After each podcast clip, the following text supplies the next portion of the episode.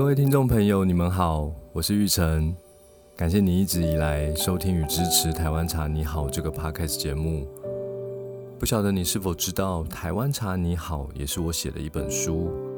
这本书记录了我在年轻时探索茶道的过程中，看见台湾茶的另一种可能性。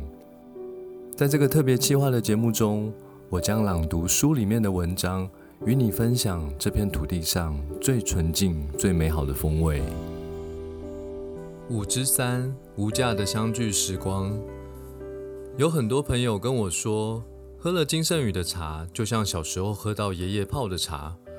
虽然当时年纪小，不记得喝到的茶到底好喝还是不好喝，但是当他们喝着金圣宇，除了感受茶的风味，脑中还浮现许多记忆中的人物场景，有些虽然早已远离，却依然深深怀念着。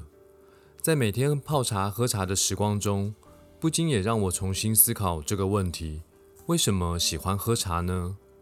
烧一壶水，准备茶具，拿出心爱的紫砂壶，要用石瓢壶好呢，还是用丝婷呢？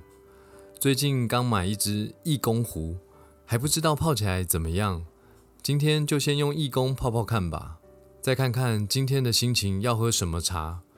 清香的好，好像熟香也不错。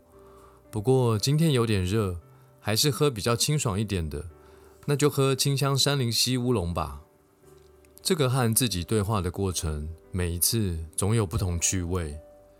喝茶很少一个人喝，通常都是和家人朋友一起喝，也总在一杯茶后开启对话。你今天茶泡的不太好哦。最近上映的电影你去看了吗？永康店生意好吗？我们公司的那个谁谁谁真的是太过分了。这些年这些茶有欢乐有苦痛，但这些生命的点滴对我来说都是最珍贵的相聚时光。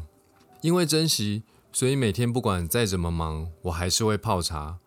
这杯茶泡给自己，让自己暂时跳脱工作压力，放松心情。这杯茶也泡给母亲。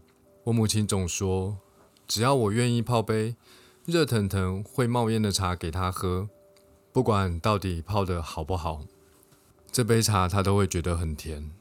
经营金圣宇最大的成就感，就是让很多原来不喝茶、讨厌茶的人，改变对台湾茶的印象，甚至爱上台湾茶。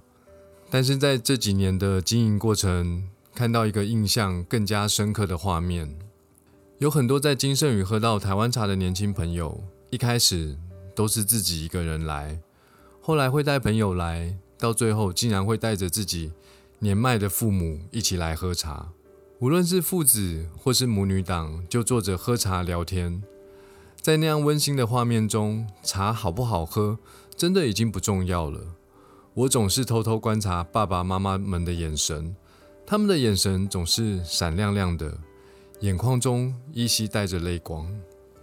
每个人在成长的过程中，难免叛逆，难免与父母产生口角隔阂。但随着慢慢长大，出社会之后，或许很想再像小时候，和父母亲密的相处，无话不说。但是。因为很多原因找不到机会，或是开不了口。其实，在父母的心中也知道，不知道已经多久没有和自己最爱的子女一起好好的相处。在我们小时候，当时喝着爷爷、爸爸泡的茶，或许还无法体会那份相聚的珍贵。但等到我们长大，如果还能有这样的机会，可以和父母好好相处。即使不是亲手泡的茶也没关系，那种与父母在一起的感觉，我觉得是生命中最幸福的一件事。每次到了母亲节、父亲节，我总是会写一封信提醒同事，请他们邀请父母来金圣宇，亲手泡杯茶给父母喝。如果那杯茶泡得好，就是公司招待；如果泡不好，就请自费。这样带点玩笑的提醒，只是希望这些刚刚才叛逆完的年轻同事，与自己的父母能有多一点相处的机会，也让父母了解目前的工作状况，除了爷爷，还有金圣宇用紫砂壶手冲不加糖的甘甜给你。这是我们在二零一二年的广告标语，希望藏在每个人心中的儿时回忆，不只是回忆。无论是透过金圣宇，还是亲手泡的茶，希望在每个人的生命中，能少一些子欲养而亲不待的遗憾，多一些无价的相聚时光。